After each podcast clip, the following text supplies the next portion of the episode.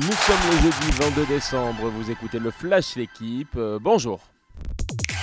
Une soif de revanche, Kylian Mbappé bien décidé à faire de sa saison une réussite personnelle et collective. Le meilleur buteur de la dernière Coupe du Monde a déjà repris l'entraînement avec le PSG moins de 72 heures après la fin du mondial Qatari. L'attaquant français se tourne vers la reprise de la Ligue 1 dans une semaine. La dimension psychologique est à prendre en compte selon le préparateur physique Jean-Christophe Ourcade. Il faut mesurer la déception, la frustration, estime-t-il. Mbappé, 24 ans depuis mardi, vise une Ligue des Champions, un ballon d'or, tout comme un certain Lionel Messi, coéquipier redoutable. Messi annoncé d'ailleurs partant pour prolonger l'aventure au Paris Saint-Germain, selon plusieurs médias hexagonaux et européens confirmés par le quotidien.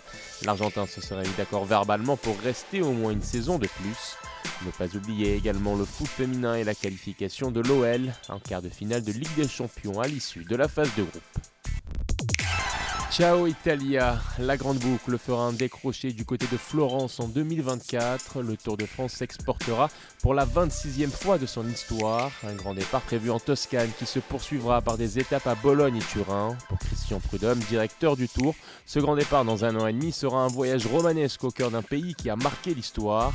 100 ans après la première victoire d'un Italien sur la grande boucle. Enfin, mot de rugby, Bernard Laporte attendu ce jeudi pour un rendez-vous brûlant avec la ministre des Sports, le président de la Fédération française de rugby dans le collimateur des autorités.